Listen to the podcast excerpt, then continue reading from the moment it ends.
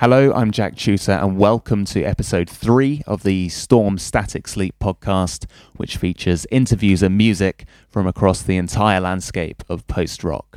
All of these interviews here were conducted as part of the research phase for my book, Storm Static Sleep, A Pathway Through Post-Rock, which is the first book to be dedicated to this story of post-rock music and features over 30 first-hand interviews conducted by myself with some of the most prominent figures in post-rock history. So you've got interviews with members of Mogwai, Tortoise, Slint, Constellation Records, Mono, This Will Destroy You, and loads more as well. So if that sounds like something that's going to interest you, go to stormstaticsleep.com to buy the book and learn more about it.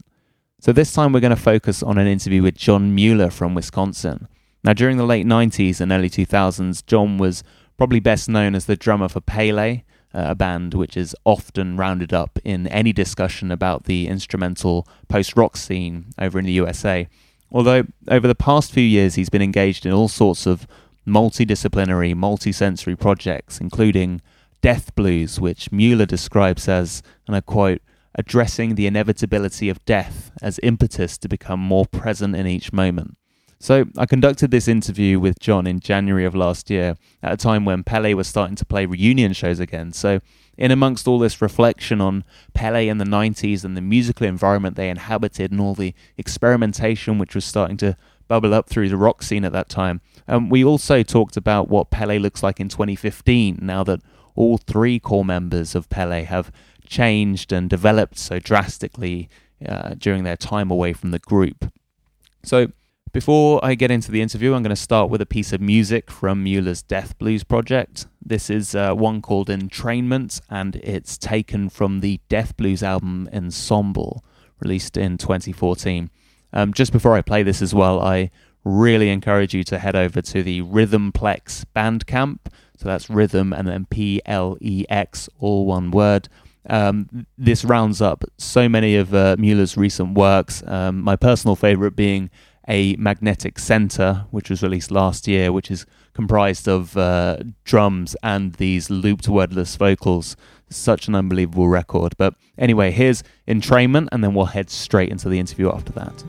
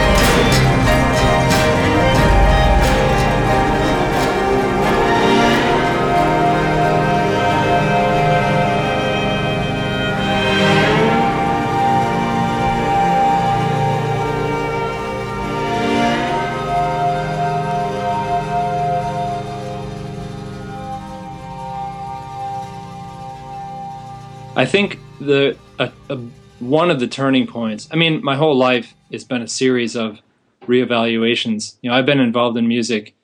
I've been interested in music since since the age of 3, maybe earlier. I don't know, but I definitely know I can recall specific records I was listening to at the age of 3. But once I got involved in it, you know, actually playing instruments, a number of different times were sort of revelatory. But I would say, once I got sort of established, there was a point where I really thought that for drums, what I was doing was basically being a part of a competition where you get to this point where it's just, and this is all self-driven, but you start to feel like you're in this competition with not only other people, but yourself. You're just trying to get better and better and better.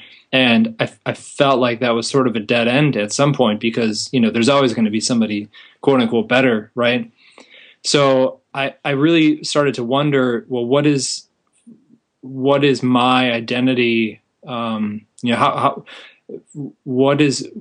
how can I make what I'm doing more sort of my thing, and not, you know, not operate on this scale of, you know, technique or, you know, how well you play or something, but how do you really make something sort of recognizably yours? And thought really hard about that and long about that, and couldn't really find any answer. And then, you know, kind of tying this into the post-rock conversation, when Pele was a group, one of the interesting things I always found was when you would go, you'd get to the club, you'd set up your gear, and then you'd be hanging out, you know, waiting. There'd be other bands sound checking. And one of the things that always really annoyed people is when there would be a drum set set up off the stage, and the drummer would forget to turn the snare drum off, so the snares would be on. And then you would hear this, you know, somebody would be tuning a guitar or something, and you'd hear the drum off the stage vibrating. You know, you'd hear those snares rattling, and people would get really annoyed by that. And I always thought that was kind of really peculiar, because, you know, within a matter of minutes, you know, that band would be playing at full volume, and it would be deafening. And so it wasn't a volume or a sound issue. It was just like there was something bothersome about that sound for people, because maybe it wasn't theirs, or they weren't controlling it, or I don't know what. But I always thought that was interesting how everybody would get upset by that. You know, the sound guy would go running over to the drum and turn it off, or somebody from the other band would go and turn it off. And it was always this kind of annoyed response, like, why didn't you turn those drums off, you know? So I thought maybe there's something to that, you know, maybe there's something about that sound that that can be sort of worked with. And so I began working with vibrating snare drums and finding different ways to vibrate drums, and sort of take that and do something where you could control it, do something where you were actually making that sound happen, as opposed to having it just happen randomly and needing to be stopped, but to have that be an instrument in and of itself. And so I worked on that kind of stuff for a number of years. And, you know, the idea at the time was that it would be sort of, you know, that would be kind of my thing, and it might be something I could be known for, instead of just this endless competition of being a better, you know, drum kit player, but to look at the drums in a different way, do something different with them, and also sort of do something more on the philosophical level, because you're dealing with a sound that people find annoying, and you're trying to reshape it and present it in a way that's interesting, which was another challenge to do. So that was a turning point for sure in how I was looking at, you know, how to look at things differently. And with that, going back to that fizzing snare drum you're talking about on the side of the stage, I mean, I guess that raises some interesting queries too on kind of how a band takes ownership of what they're presenting to the audience, and I wondered, did experiences like that, I mean, did they perhaps have any impact on the way that you perceive maybe, you know, chance happenings during live performances, and kind of just letting things occur maybe outside of maybe what you'd anticipate? Yeah. Well, I mean, going back to the Pele days, I was also improvising a lot outside of that group with different people, both people that I knew and people that I had never met before, just showing up at a place and playing with somebody new. But so I sort of was hungry for a chance. I was sort of seeking out these situations where unexpected things could happen, because again, that also could teach you new things. What I did end up finding, though, is that it was also sort of a potential for a lot of horrific experiences too. And I think that whole experience eventually became, this sort of lack of control on some level became difficult to deal with, and not in terms of controlling the sound or what other people were doing, but not being free to sort of interact in a creative way, but to be sort of trapped within your own devices. So that became a challenge. Maybe that's a different path than what your question is, but I think definitely there was the probably the not the early days of Pele, but the sort of mid period on was really about sort of seeking out these chance things that could happen and being excited about that and sort of then using those things to mess with each other, to sort of not only mess with the music but also sort of poke at the other players involved, and we'd all get a sense of what those things were. And even though we kind of knew that they were possible and we kind of knew what each person, what each of our buttons were, so to speak, every time they would get pushed, you never knew when it was going to happen, and you would have to be on the ball and react to it as quickly as possible. That was always fun. And do you think any part of there's almost a sense, if you're like a percussionist, then maybe you're kind of almost a bit more ready for this kind of thing, because people have this acceptance of percussion involving all sorts of sounds. And people are quite ready to accept that as listeners and also players, the fact that you can utilize quite a vast array of noises. I mean, do you think being a percussionist has anyway allowed you to be kind of more ready to accept kind of chance circumstance? Absolutely, and actually that's why I ended up pursuing that instrument, because I used to study guitar and piano when I was really young, and eventually quit because I had a teacher that was very, very, very focused on technique and quote unquote doing it right. And it really turned me off to the whole thing. And I think a big part of it was the notation involved, the melody, the sense of melody, the melodic sense, the idea of notes and scales, and there's a lot of properness to those things that if you don't sort of play by those rules, it'll be chaotic at best, but it'll be sort of aggravating, really, potentially. So so I got out of it, and I feel like when I discovered the drums, it was like all those things were off the table, and now you could just sort of hit freely. And even though you didn't really know what you were doing, it didn't sound as horrible as, say, if you just picked up a guitar and started, banging away at the strings or something, So that was it's a long way to answer this, but I feel like there's absolutely more freedom in percussion and drumming. I'd say not drumming, but in percussion, there's definitely way more freedom there than there is in an instrument with that's operates on a melodic or notated scale. And in fact, I mean, because you've recently started doing shows with Pele again, haven't you? Well, a couple of shows. You did one on, was it New Year's Eve? We did one on New Year's Eve, and we have another one booked now for spring. And going back into this material, given the ideas and the themes that you're exploring now in your kind of current practice, what's that been like to revisit that material? Well, in a very general way, it's been really crazy. There's all sorts of issues involved. At first as excited as we were to sort of think about this stuff again, it was also really daunting because, you know, we're all older. I, for one, haven't played in this style for quite some time. My drumming style really changed after I left that group. And so I've got years of sort of working in these other directions that, you know, weren't about the sort of intense craziness of how the drumming was in that group. So it was a, you know, it definitely was, took some practice for me, to get some of that back. And that was exciting to me at this time. I think prior to this, you know, we had been asked in the past years to redo this band as well. And I was never interested in it because it just, at the times, I didn't care. I mean, it didn't seem like there was a reason to do it.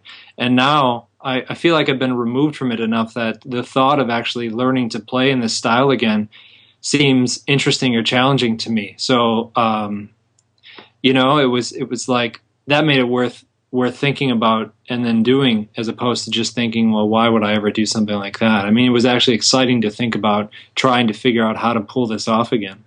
Yeah. And I mean, and as well as it, I mean, you're thinking about it in a completely different way now as well. I mean, when you sit back behind the drum kit and you're with those guys and playing these songs again, is there a sense of revisiting or you know, becoming how you were, or is it like, do you perceive this material in an entirely fresh way?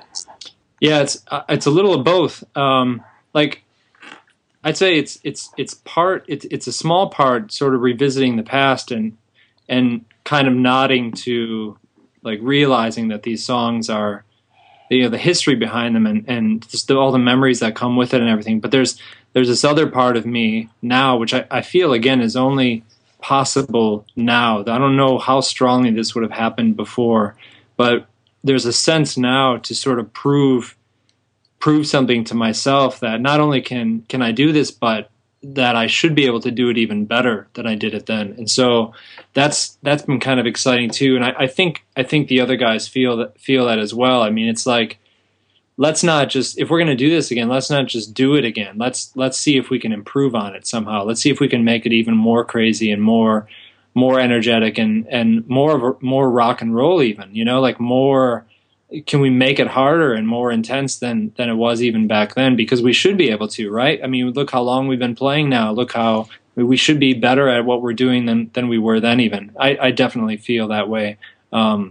So that's a big part of it too, and that's really exciting. Yeah, and I guess as well that depends on a lot of how you perceive the material. I mean, I know some bands who, you know, will come back, say, after a decade, 2 decades, and then almost view their material with sort of like it's this fixed thing. You know, it's like almost like they're putting up an old photograph again, rather than having a template that they can sort of rehash for the present tense. You know, so yeah. Do all of the band members kind of share this perspective of these songs as sort of like almost a template that, you know, you can kind of make a 2015 version of, say? Well, I don't want to mislead or describe this in too fantastic of a way, but I you know, we're definitely retaining the songs as they were, but I do feel like just in terms of I think focus, yeah, this is a big topic actually, Jack. I mean, I feel like in some ways when I listen back on some of the early recordings, particularly the live stuff, I mean, it's almost like they were these just sort of like, oh man, it's hard to even explain. I mean, they're almost just these kind of insane rituals. Whereas now I feel like we have a lot more focus and maybe can make some of these parts a lot tighter and again, more effective than what they were in the past. And so I definitely get a sense from the other guys that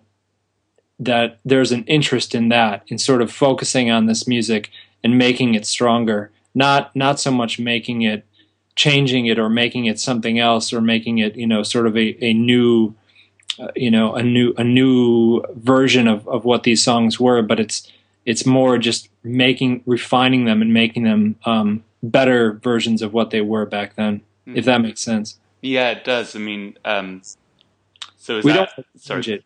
We don't want to change it. It's not like we're sort of taking them, like you said, as templates and sort of blowing them up and making new things out of them, which would make sense in some ways. But I don't think we're doing that. I think we're, at least right now, I mean, who knows what the future will bring. I mean, I don't know how much we're actually going to play this stuff. But I think if we stuck at it, we would definitely move in that direction where we'd want to start messing with stuff in a bigger way just because we would get bored easily. But at this point, we just want to do this stuff really well, but we don't want to have it be like what you said, where you're just sort of representing this old painting or something where it's like, hey, remember this? Look at this again. You know, we don't want to do that. We want it to be something that people walk away from. Yeah, because, you know, some of the people that come to these shows, they might not have been around back in the day. You know, there are people who I know personally, even younger people who never got to see the band because they were like 8 or something when we were playing, and they're excited that we're doing it again. That's mind-boggling in and of itself, but it's also like, well, all right, for those kinds of people, or people that maybe never even heard of the band before, let's just make it something really good. Let's not make it something where, oh, you don't get it because you weren't, you know, this is... You don't understand that they've changed these songs now back when they were before. You know, I mean, I don't want to get into that whole complicated thing. We just want to play the songs really, really well. I know. I mean, is there? I mean, if this is all kind of dissecting it beyond what's kind of practical or even, you know, what you do normally than just say. But I mean, I wonder if there's ideas that perhaps you were exploring through Pele, which. In the meantime, you've kind of now can look back and kind of understand what you were trying to do. I mean, are there things that have come to light when you're playing this material? You're like, oh, I kind of see what I was getting at back then. I don't know if that question makes sense. It does sort of. I feel like, well, I mean, this is maybe a very general answer, but I've you know, coming from sort of a punk rock background and all the sort of like antagonistic music that of my youth, I feel like a big part of a lot of what I've done is just to sort of mess with things. And, you know, maybe Pele, you know, had a lot of soft presentation to it, or, you know, it was easily digestible in some ways. It was, you know, palatable, for a wider, you know, range of people, but it also, you know, that's sort of a mask in some ways too, and it's fun to sort of present things like that sort of bring people in, but then once you have them in the room, you know, find ways that you can sort of show that you're actually messing with something in some way. And I don't have any specifics, but I always felt like that was an element to it. You know, some of the stuff that we did live, for instance, I think, you know, a lot of people didn't understand. I mean, there, you know, there was some stuff. There was definitely some theater elements to some of the stuff that we did. You know, just the sudden appearance of balloons and playing balloons as an instrument, or smashing radios on stage, or I mean, there's all sorts of kind of not major portions of the shows, but they would be sort of just kind of thrown into the mix. So we always were sort of looking for ways to kind of bring people in. You know, if we were a post-rock band, which we never really, you know, called ourselves. I mean, we weren't interested in defining it, but, you know, if that's what people were into in the 90s and were looking for a group like that and heard of us and came to it, then it was an opportunity to say, okay, well now how can we fuck with that notion? You know, how can we mess with that? So if post-rock is about sort of taking what rock was and taking it to a new place, how can we then in turn get rid of that and take that to a new place, you know? And were you able to get any sense of how receptive people were to you doing that? I don't know. I mean, back when it was happening, I think as all sort of trends go, I mean, I don't think it, you know, it wasn't, I mean, certainly we had people that liked us, but I mean, there's certainly a lot of people that didn't care. So it was, you know, it's just like anything. I mean, at the time, it's just kind of when you're sort of in the midst of something, you don't. It's hard to gauge sometimes what the, you know, what's really happening with it, and sometimes it takes looking back, like now, to sort of analyze, you know, what did that mean and what did we do, and I think just the fact that we've been asked to play again and there's actually people turning up for these things, it must have meant something, or at least people think it did, which is okay. You know?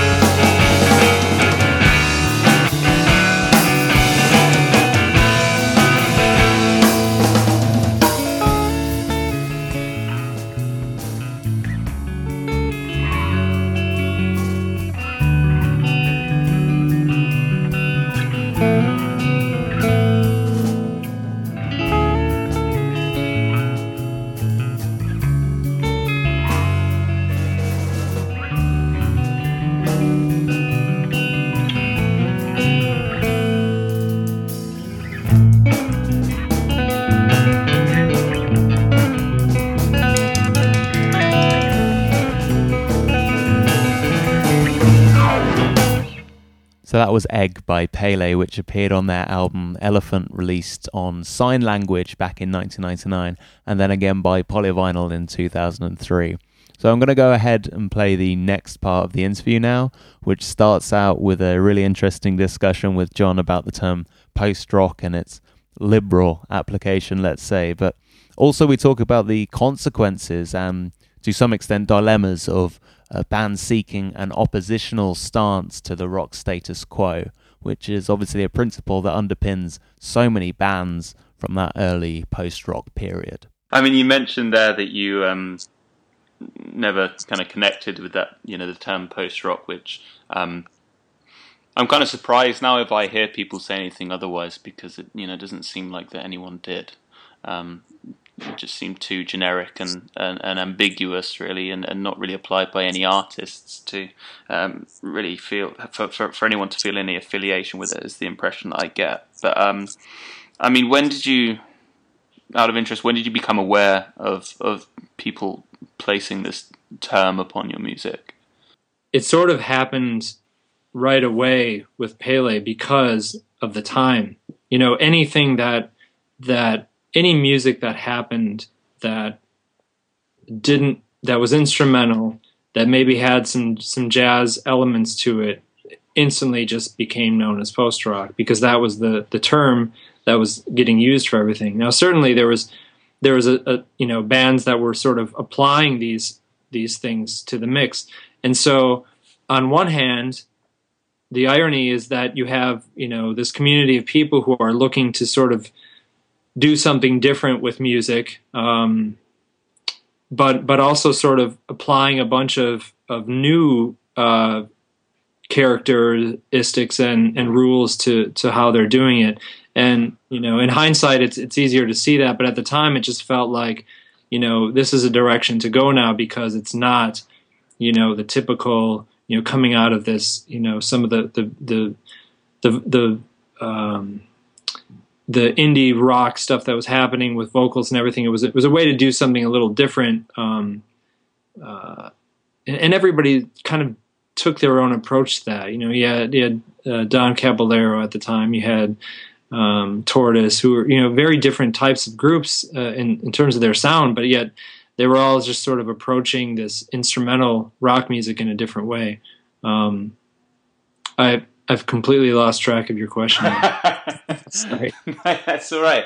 That's definitely the impression I'm getting speaking to people, is that it was kind of intended to label people doing something different rather than something in particular.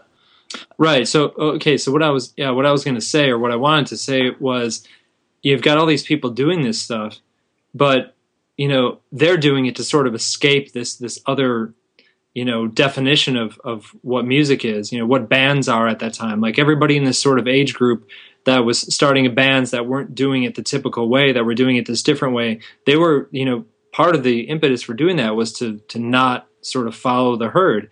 But yet all of a sudden, you know, I don't know who starts these things, but a new herd eventually is revealed, because now you have this group of people who are all sort of quote unquote doing it differently, but yet they're all sort of in their own collective, you know? And it's like I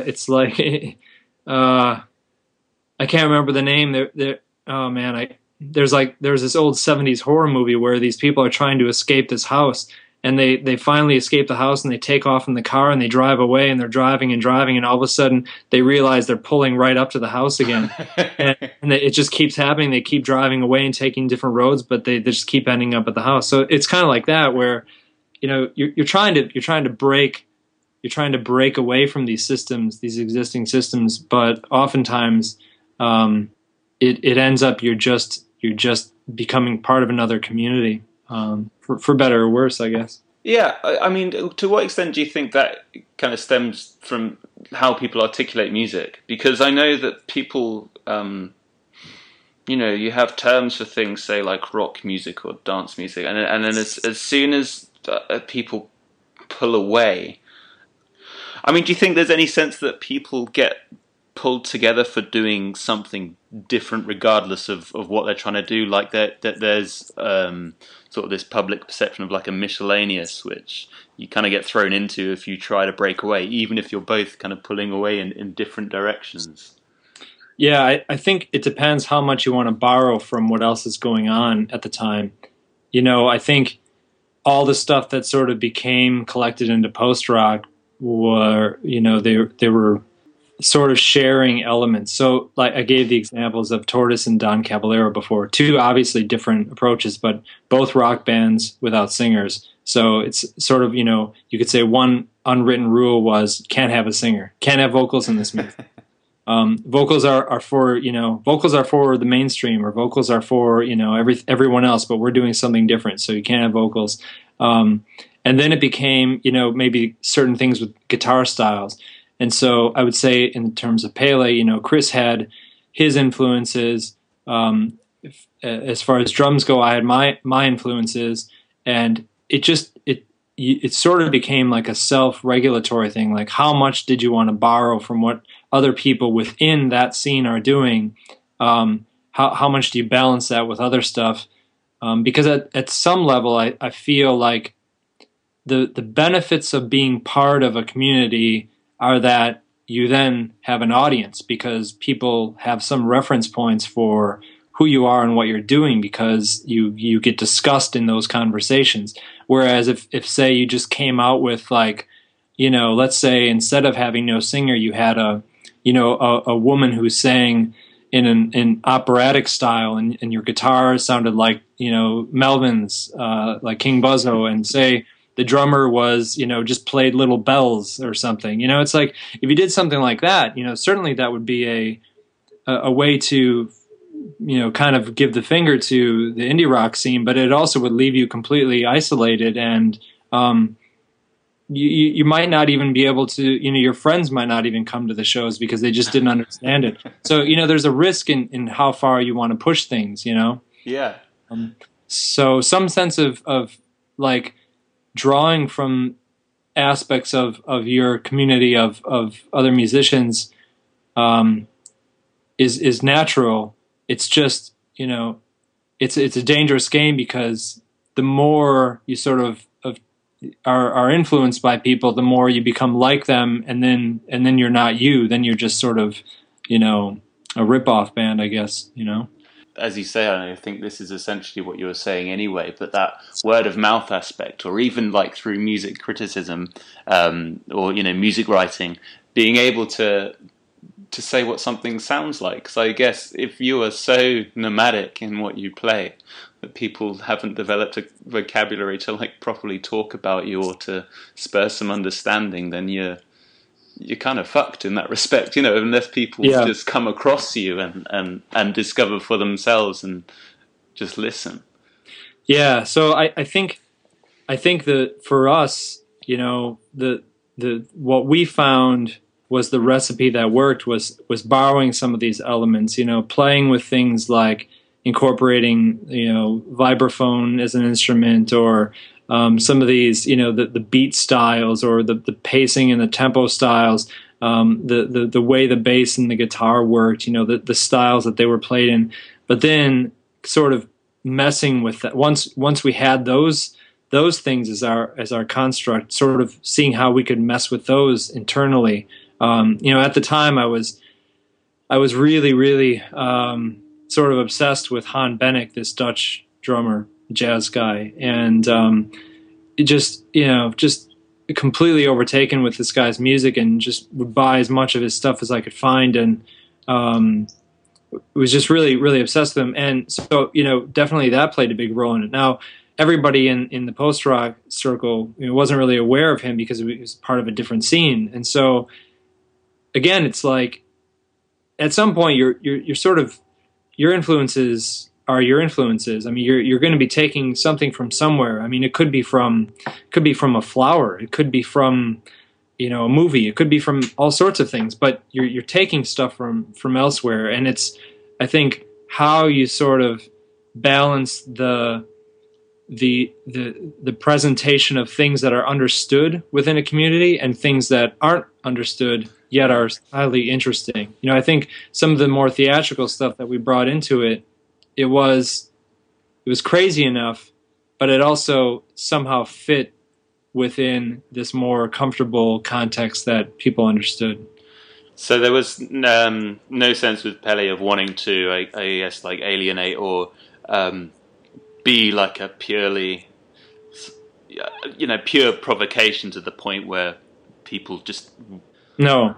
I mean, honestly, if it was in my hands, I probably would have taken it that direction. But that's the beauty of a group, too, is you have different personalities. So I think definitely Chris, his sensibility was more... was less confrontational, and I mean he liked to play with things too, but you know, he was more interested in Chris loves good melodies, and so, you know, he likes the real feel good positive melodies, and so again it was like you've got that voice in the mix with, you know, somebody, you know, sort of trashing things, aka me, and then you know, Matt, who's just this phenomenal bassist.